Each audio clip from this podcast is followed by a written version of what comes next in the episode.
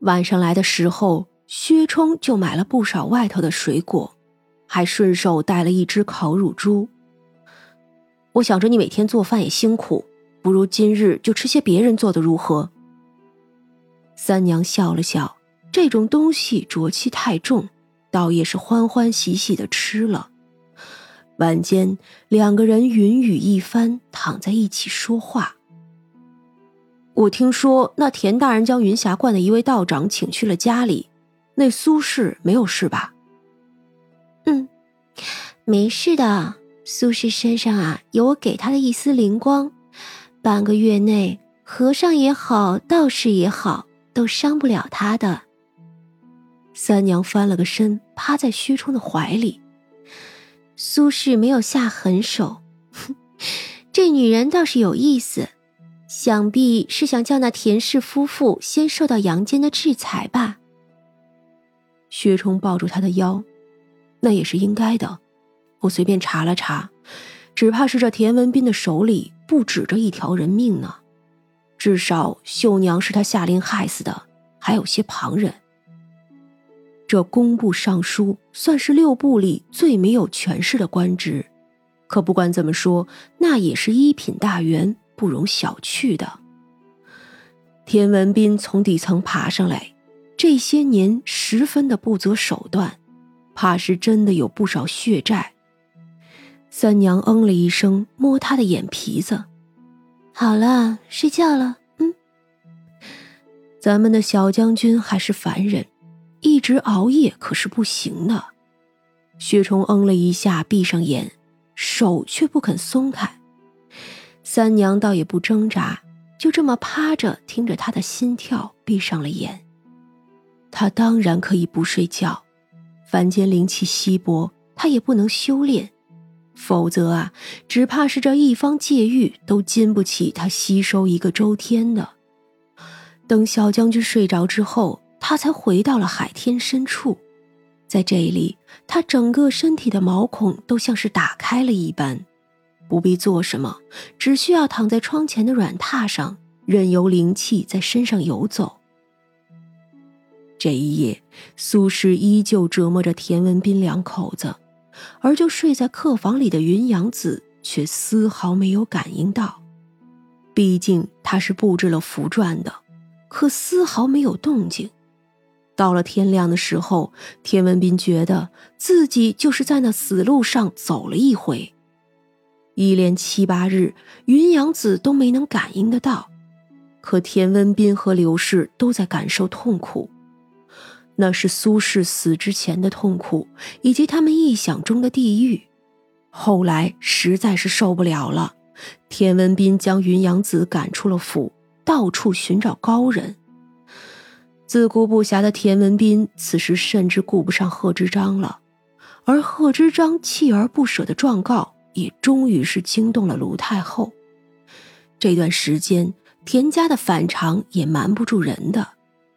这田文斌也是有政敌的，此时不出手，更待何时啊？于是，很快就有人做出了决断。就在七月初五这一天早上，圣旨下达，田文斌一家被下狱。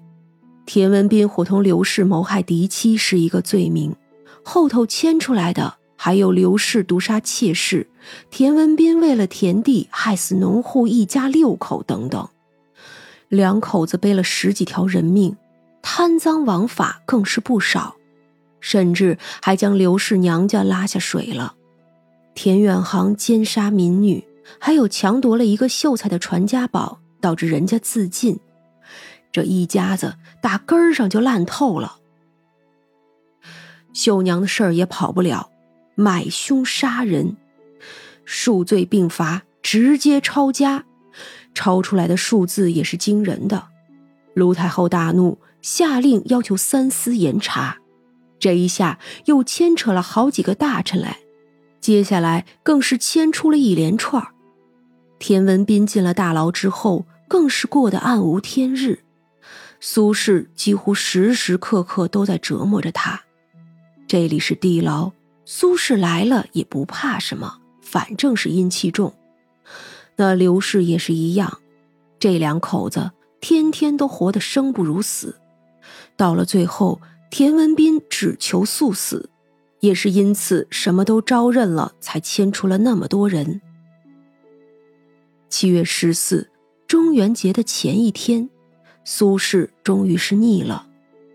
晚间，他在无味馆的后院里对三娘笑道：“多谢娘子，我心愿已了，该去地府了。”三娘也笑了笑：“好。”他没有亲自送，只是叫来了牛头鬼，将苏轼给带走了。这是他送走的这么多的鬼魂里最、最了无牵挂的一个。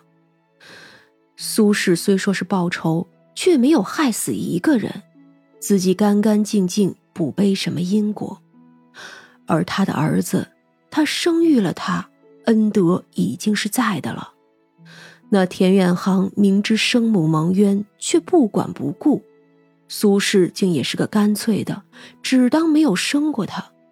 这一来，他对田远航只有恩，而田远航呢，却欠了他极大的因果。三娘出现在牢里，看着被打得皮开肉绽的田远航，此时没有人看得见他，自然就没有人看得见田远航的反常。你是来救我的吗？救我！我不想死，我不想死啊！那田远航爬过来求饶。他小时候是被刘氏刻意养坏了性子，可后来刘氏也再没生出个孩子来，只能将他当做亲生的。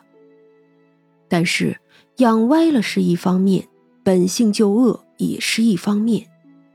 这田远航从始至终没有觉得自己做错了事。三娘一笑：“我是来收取我的报酬的，是坐牢砍头，还是出去过清贫日子？你选一个。”“我出去，出去，什么日子都行，我我是一定要出去的。”田远航迫不及待了。可是你要是出去的话，你的罪过就要你爹来背。你爹、你娘都是要被斩首呢，你也愿意吗？三娘故意的道：“我愿意，他们本来就该死，害死我娘的就是他们。”田远航回答的十分迅速，没有一丝一毫的不忍。他既不为生母伤心，也不为亲生父亲和养母伤心，真正是自私、绝情、狠毒啊！三娘笑了。笑得十分的开心。既然是这样，那就把你四十岁之后的寿命都给我。你要是同意，很快你就可以出狱了。涉及到自己的性命，田远航就犹豫了。你是不是骗我？他此时已经有些糊涂了，但是这些日子太痛苦了。他还是想要抓住任何一根救命稻草的。你要是同意，很快就可以出狱；你要是不同意呢，怕是不出十天就要被斩首了。你要想清楚哦。三娘歪着头，笑得纯真。田远航犹豫了好久，嗨，四十就四十吧，反正，哼。反正说不定这小娘们儿啊就是骗我的，那就死马当活马医吧。可留在这里真的会死，就算不砍头也会被那些刑具折磨死。于是他痛快点头：“我同意，同意。”三娘又是一笑：“那我动手了哟。”说着伸出手就是一抓，田远航就尖声惨叫了起来。随着他的惨叫，一种有着银白光芒的白丝被剥离了出来。